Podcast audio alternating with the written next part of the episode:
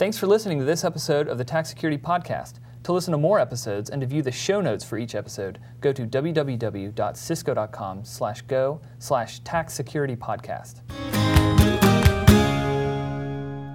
Hey everyone, and welcome to episode number eight of the TAC Security Show, where our panel of experts discuss all things Cisco security, including configuration, troubleshooting, new features, and hot issues being seen by the Cisco Technical Assistance Security teams. So today we're going to be talking about some of the application inspection features that are available on the uh, the ASA platform. Uh, but first, guys, Valentine's Day is coming up. It's February.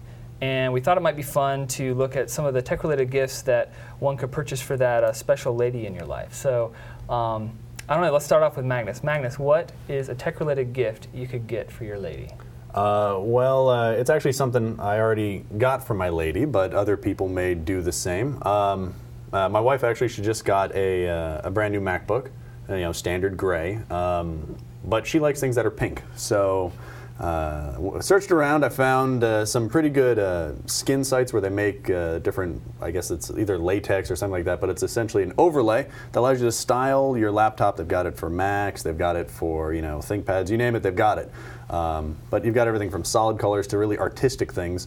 They run maybe about 30 bucks, but it'll let you add that kind of personalization to the product. So, you've already given it to her? Uh, already gave it to her back, uh, actually as a kind of a birthday present. But um, you know, it's more of something for other people if they're interested. Uh, I know if we want to name names of different places to And get pink them. is in line with Valentine's Day. yeah, pink is in line. So, You does she like it? Oh, she loves it. It's uh, actually a pink with a turtle on it, and it was her sorority colors and everything. So she loves it. It she eats it up. That so. one was a winner. Yep, that's a winner. Okay, David, what, what's your uh, gift? Uh, I don't know what my gift is, but I, I saw a few things out there. So, uh, on the cheap side, if you want to go cheap, I saw these uh, laser guided scissors. So, you know, women, they do a lot of wrapping for uh, baby showers and whatever, and, you know, you got to get those lines straight. Laser guided scissors, 16 bucks, thinkgeek.com. But, in, uh, you know, more practical if you want to spend a few more smackers. They, uh, I've also seen the HP Dream Screen, which uh, is like a almost like a mini portable tablet computer, but it like sits on your kitchen counter. It tells you the weather, shows slideshows. Um, it can also do Facebook updates and stuff like that. So, kind of a little, you know, if your woman's into that Facebook stuff uh, and looking at pictures and all that good jazz, it's uh, it's not bad for 200 So, it's bucks. like an appliance that sits in your kitchen or something? is. It's like an appliance that sits in your kitchen for 200 bucks, and uh, you know, it does a lot of a lot of little cool things. Um, at the same time, there's a thing called a Me Book, maybe uh, at Best Buy that the lady ran into and saw and thought she might like it. It's basically a little uh, five-inch uh, box that has recipe cards that you insert into it, and it'll read the recipe out loud as you're going and cooking, and it'll pause and you know wait until you complete a step, and then it'll show you a video of the step too, apparently. So I don't really know. Didn't didn't buy it, but for uh, 90 bucks, it uh, doesn't look too bad. 90 bucks. And there's another one, I think it's the uh, the My Demi. Yeah, the, the yeah the My Demi. Uh, I think it's very similar, except it doesn't have the video with it. Where uh, you know, for my wife who's not you know an expert chef, uh, sh- that's what she really liked about. it. She's like, hey, it shows you the video of how to make it. You know, so I don't know. Now I know your how to own. Juliana carrot. Yes. I know the My Demi syncs up with the key ingredient website, so you'll you like like push down recipes to the thing and. I don't know. Sometimes I hate having my laptop in the kitchen when I'm cooking. Oh, it's yeah. like a recipe for disaster. Get it? So, um, Yeah, I think that Demi's about uh, two uh, two ninety nine, so quite a bit more expensive than the uh, the My Book. Okay. Me Book. Blaine, So my girlfriend says that when she gets plants, she's just waiting for them to, to die. So she kills plants left and right, and and I'm sorry about that. I'll just say that up front. And uh, so what I was going to get for her is this this cool little thing that's been around for a while. It's actually a, a kind of a PCB kit, and you create this sensor that you dip into the soil of a potted plant, and then it connects via an Ethernet cable to your router, and it sends tweets based on the amount of uh, water content in the soil. So when it gets too dry, it sends a tweet, you know, says you didn't water me, and, and if it's overwatered, then it sends one there, and, and then it'll just send you status updates on the on the content in the soil. So I figure what says love more than you know soldering and connecting an Ethernet jack. So Love in 140 characters or less. uh-huh. All right, well, the one I picked out was the Microsport Japanese MP3 player on ThinkGeek.com. So this, um, you know, my wife and I, we go running, we take our iPods and stuff, but I'm always looking for a smaller version. Um, so this is the smallest one I could find. It's actually an earbud that you just clip into your ear, and that is the speaker and the MP3 player. And then there's a small wire that runs around the back of your head with an earbud to the other ear. So it's completely self-contained. Um, it just hangs out on your ear, and it's it's really small. It's imported from Japan. Wh- What capacities do they come in? Four gigabytes. Four gigabytes. So I mean, you know, if you're just going for a jog, that's fine. That's a normal iPod, smaller iPod. Yeah, and you could, lo- you know, you could load up your favorite podcast on there, your favorite TAC security podcast. if Yeah, you to. could load up uh, all these podcasts and have your wife or significant other listen to these as Yeah, they run. because you know they want to listen to all this stuff. You know, they're very interested, I'm sure. So um, Maybe next episode we'll have to talk about gifts for the wives to give their husbands in. Mm, there we go. Listen to as they run. We'll have to Load that wives episode up. so that runs about 80 bucks, and uh, we'll include in the show notes all the information about um, where you can get to these products. Uh, but we thought those were pretty cool. Okay, on to the technical part of the, uh, the talk today. We're going to talk about the application inspection features available on the ASA. So um, the ASA uh, has some specific config configurations you can make to um, have the firewall do some special things based on different uh, protocols, different application protocols that pass through the firewall.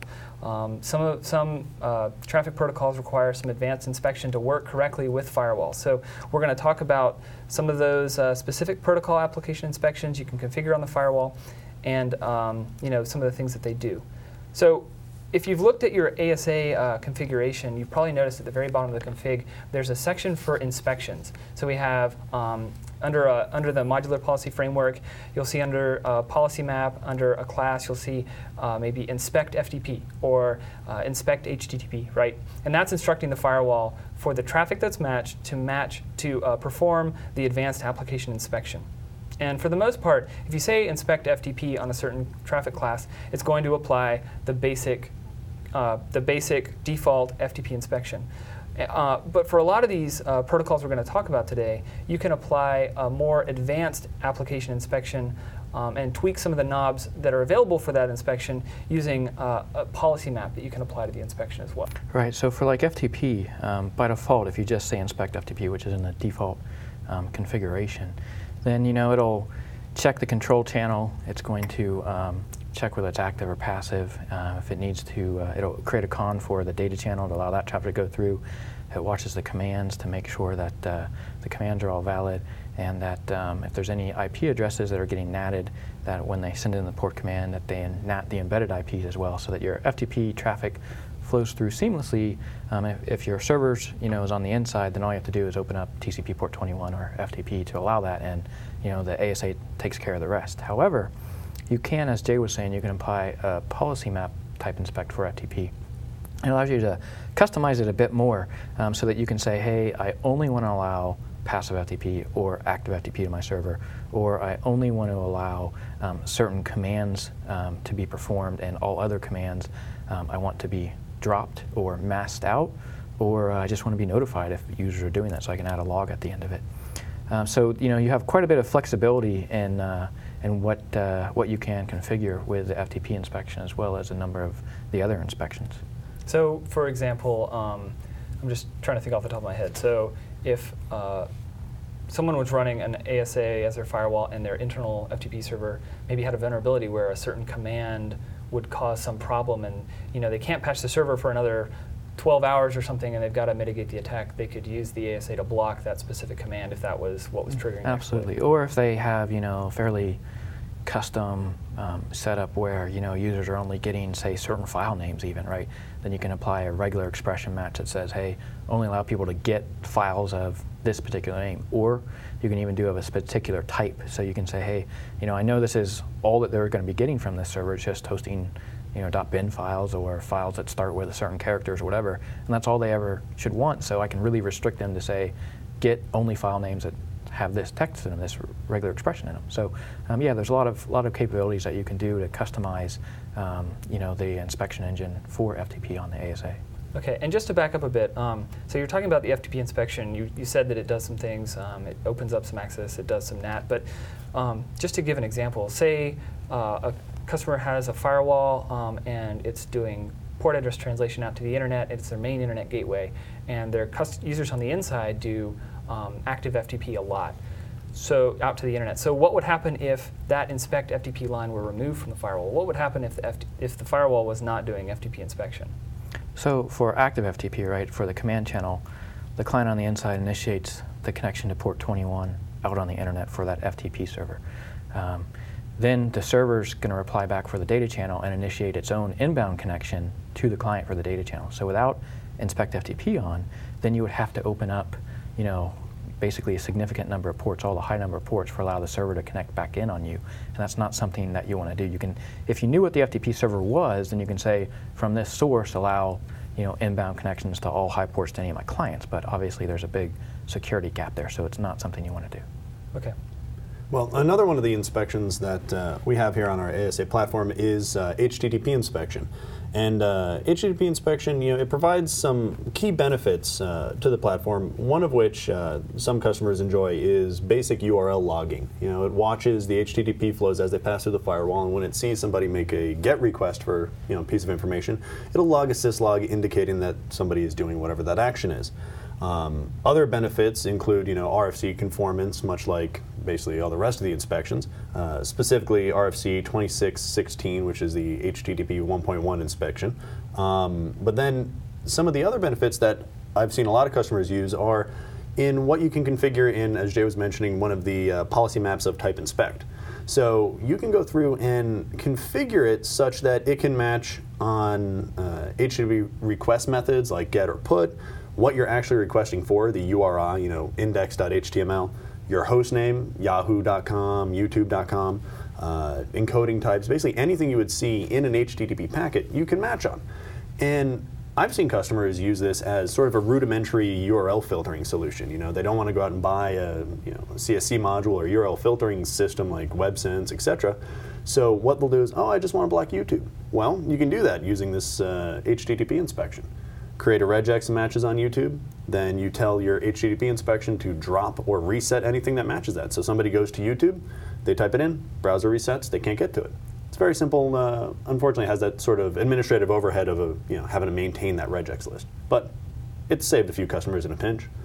Um, and you configure that regex list on the firewall itself. Yes. Okay. So you create a list of you know YouTube, Google, or whatever, and eventually you can set all the ones you want and just go ahead and block them out. So, given the, that you can configure this and you can, you know, essentially use it as a URL filtering replacement, there, there's certainly administrative overhead oh, for definitely. configuring the regex list. Is there any performance overhead for having large number of regex lists and doing URL filtering? Um, I haven't run into any case-wise. I'm sure there are some limitations on the product platform as to how many you can both configure and how many will run. You know, since you're essentially forcing all your traffic through this. Um, but also on that same sort of performance issue. Uh, part of the HTTP inspection is a normalization of the flow. In other words, we make sure that the packets are ordered uh, such that we can actually look and inspect and see these different commands being used.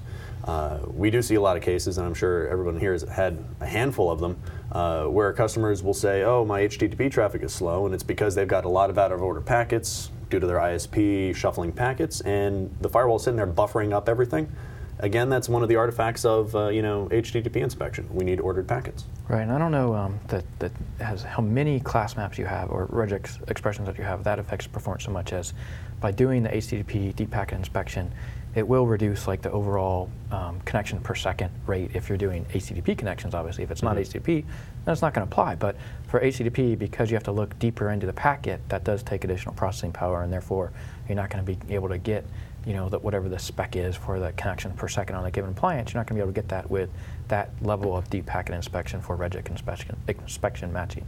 So. Definitely, definitely. And you know, a, another inspection that's somewhat along a, a, similar line would be DNS inspection. So uh, DNS inspection, uh, I believe it's turned on by default, and it comes with uh, usually a preset class map or excuse me, a preset policy map attached to it that uh, specifically limits it uh, limits the DNS responses to be of a certain length. I believe it's 512 bytes, if I'm not mistaken.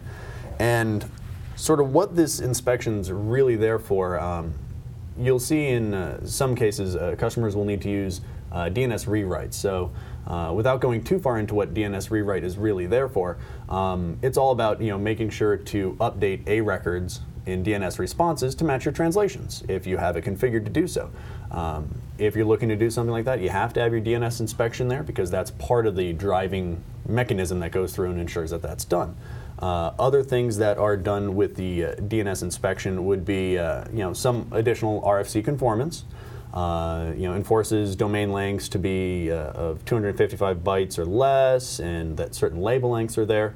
Um, but similar in nature to HTTP inspection, you can also do matching on this with regex. You can match uh, the domain names that you're requesting. Uh, you can match DNS classes and types, such that you can do another layer of content filtering, but this time on your actual DNS traffic.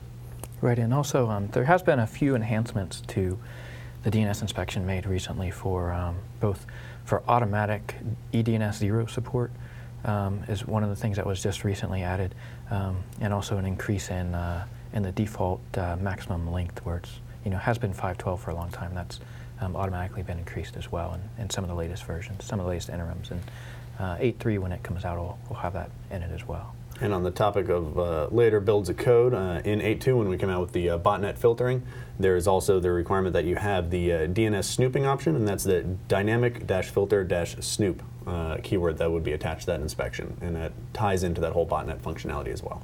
Yep, helps create that uh, that cache. So for every request um, that's going through, you know, from the clients out to the internet for for DNS resolving, it creates a cache of name to IP addresses, so it can resolve that in the botnet filter that's there, you know, whether it's a domain or an IP address, it, it's got the cache so it can, you know, check either one in that list. So the next protocol we have to talk about is ESMTP inspection. And what that does is it, it monitors the commands that are sent via SMTP or ESMTP through the ASA.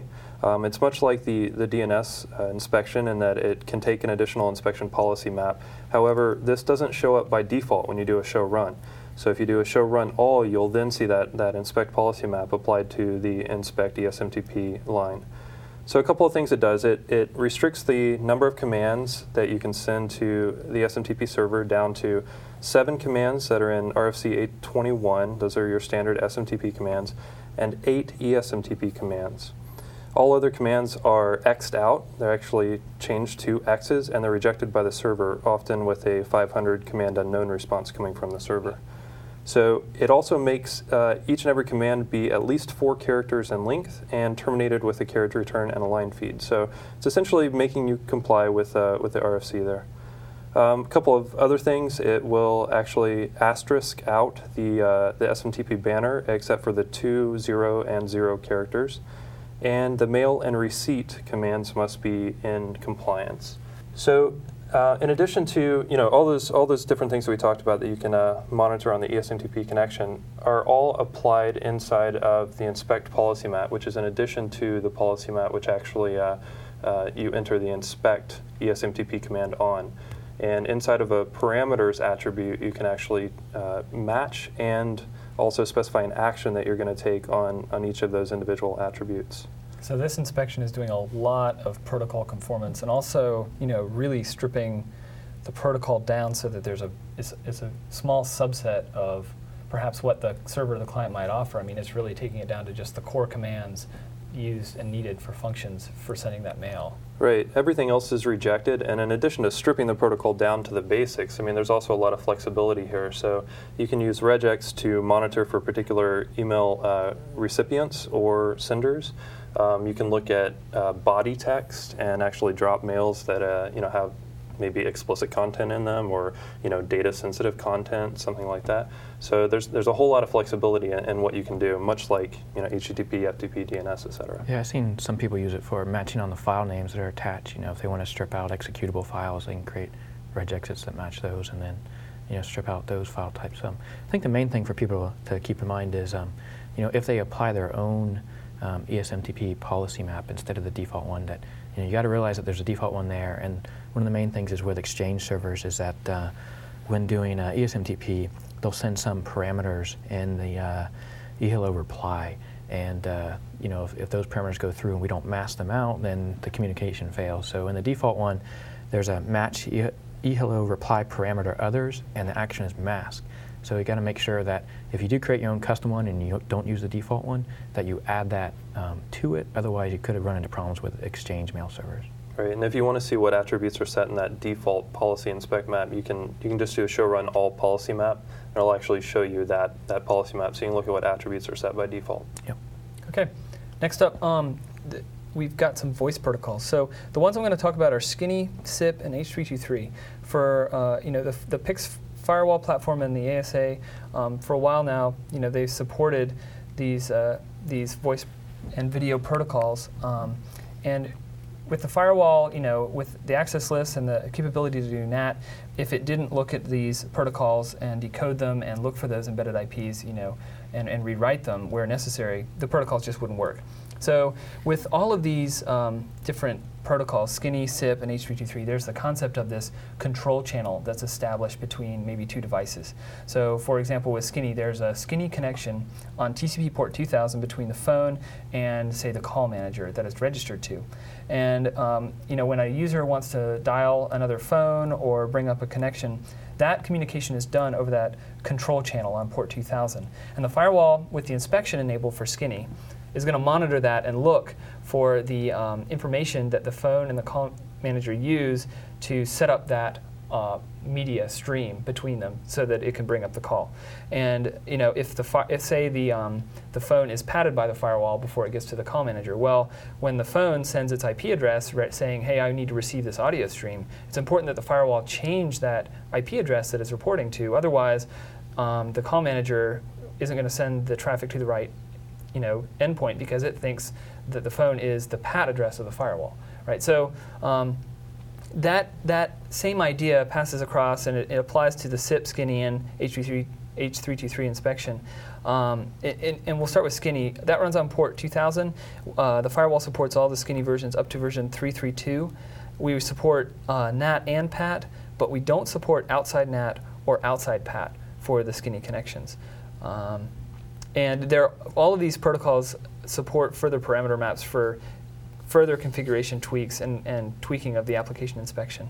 For SIP, um, these are going to, by default, those connections are going to be on TCP port 5060 or UDP port 5060. And with the inspect SIP uh, command in the configuration, you're going to see the behavior much like Skinny, where it monitors the control channel and dynamically open up, opens up those ports.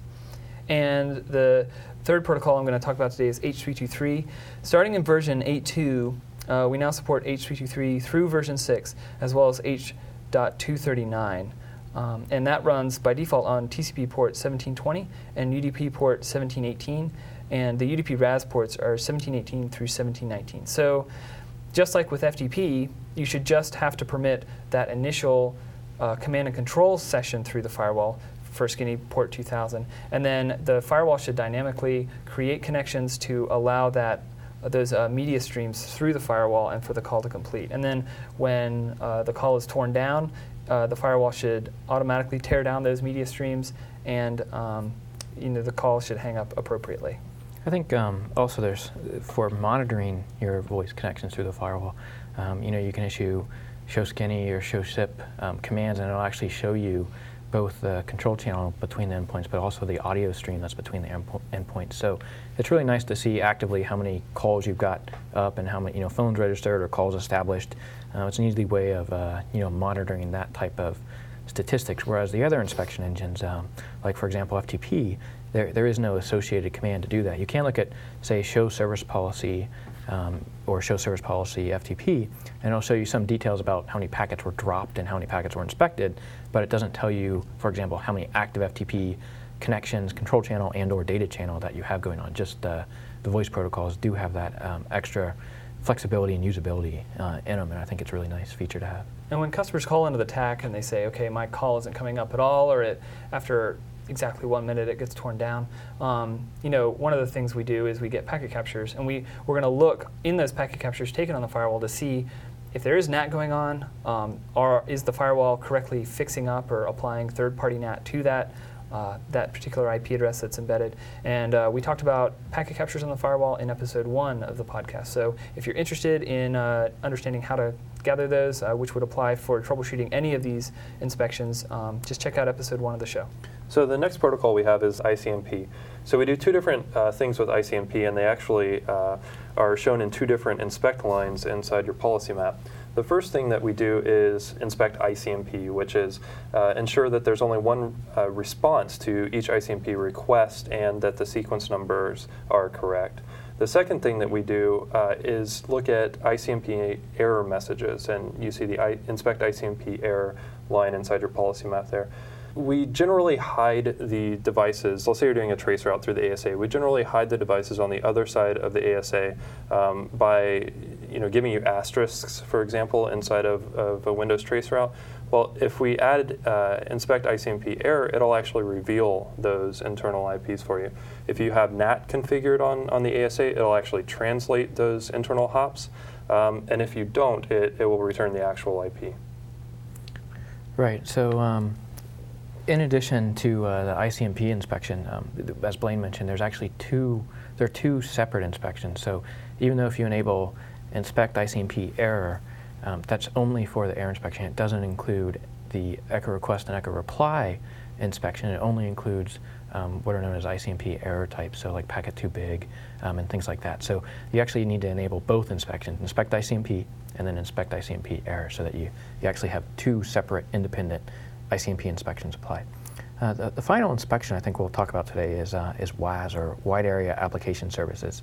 So for, for this it basically allows um, uh, TCP acceleration across a WAN link so it, you can have performance as if you're on a local LAN, but it's actually going across a WAN um, using, uh, using accelerators. Um, and so if the accelerators are behind the firewall, then the firewall, uh, be, whether it be the ASA or FWSM or PIX, it needs to understand that for these TCP sessions, they are um, compressed and other changes are being made to those flows, so you can't really perform the normal layer 4 through 7 checks on those packets because it, it won't make any sense because they've been compressed. So there is a TCP option that is set for these flows, and it's uh, option 21. Uh, it's 21 in hex that converts to uh, 33 for decimal. That indicates that the flow has been optimized for WAAS. And if you enable um, inspect WAAS, then the ASA will look at those packets, see after, you know, at the end of the three-way handshake is when the, uh, the TCP option are set on them, and then the, also the sequence number gets advanced by uh, 2 to the 31st power on that um, to also indicate that uh, it's a WAAS um, compressed packet flows. Um, and in that case, you know, we're just going to do layer three and uh, some four layer four checks on that packet, but otherwise, no other inspections um, would be applied to those packets because there's nothing else we can actually look into the payload and, and change on them, unfortunately. Yeah, for for WAAS to verify, you know, what's going on, we also have a show service policy inspect WAAS that uh, you can look at. That'll also give you a counter of how many WAAS connections have completed and are, you know, have been quote unquote inspected, and how many have started but haven't actually, uh, you know, both endpoints or both WAAS engines didn't agree that that flow would need to be um, uh, compressed, so therefore uh, it didn't complete that session, and we'll have separate counters for those. Uh, finally, there's also um, a WCCP redirect option, which is a little bit similar to WAAS because WAAS also uses WCCP in most cases. But with uh, WCCP redirect, um, for WCCP, it allows you to like use cache engines, whether it be a Cisco cache engine or like a Blue Coat or some other vendor cache engine. Allows you to redirect your uh, web request over to the cache engine and then have the cache engine service those requests for you. It's not applied under um, an inspection. Instead, it's it's its own standalone top-level command called uh, WCCP. Um, and on the ASA, we currently support WCCP version 2 only. And uh, also, the other requirement is, is both the client and the cache engine have to exist off the same interface so that, you know, for the client, when it talks directly to the cache engine, that traffic stream will not pass through the ASA. So that is a restriction. So both the client and uh, WCCP cache engine would have to exist, say, on the inside interface. You know, the client would make a connection out, WCC redirect is on the ASA. It'll redirect it over to the cache engine via GRE uh, tunnel, and then the cache engine will serve up that content for the client. And we're seeing more and more customers deploying these types of acceleration and uh, proxy server features. Um, and just to be clear, the, for the WAAS, uh, for that WAAS inspection, that, that acceleration of the TCP flow is not done by the firewall. It's done by a separate WAAS appliance that, the, for the most part, like lives behind the firewall somewhere. Right. Um, And I remember when uh, those were first being deployed, and you were talking about these sequence number shifts and how we're setting this TCP option, and our firewall really, our uh, ASA really wasn't playing nice too much with those flows, and so that's why we added that um, inspect WAAS feature, and ever since that, the attack cases just gone away. Right. Well, yeah, because uh, you know, obviously for the layer four inspection with all TCP, we inspect um, the sequence numbers and make sure they're valid within the window. So I mean, you know, for that reason alone, we would be dropping those packets. Hey, everybody, this is a message to our listeners. We really want to know uh, what you think about the show. We want your feedback, um, both positive and negative, about what you've heard so far. And also, please uh, send us a message and let us know what you would like to what you would like to hear us discuss on the show, because uh, we make the show for you guys. And thanks to everyone who's already uh, sent in uh, some emails. We appreciate your comments, and uh, we're responding to each and every one of them. Yep. So you can uh, submit feedback. Um, you can also just email us directly at securityshow at cisco.com, and that email will get to all of us, and we'll make sure to write you back. And you can download and listen to the, the podcast on that webpage. And you can also find us. There's a there's an RSS link on there, and then there's also an iTunes link, I believe, on the webpage, right? Or you can just go to iTunes and search for Cisco TAC, and our podcast will pop up there. And be sure to rate us and provide some feedback uh, if you want. Yeah, share it with all your friends. We are the gift that keeps on giving. Thanks for listening to this episode of the TAC Security Podcast. To listen to more episodes and to view the show notes for each episode, go to www.cisco.com slash go slash tac security podcast.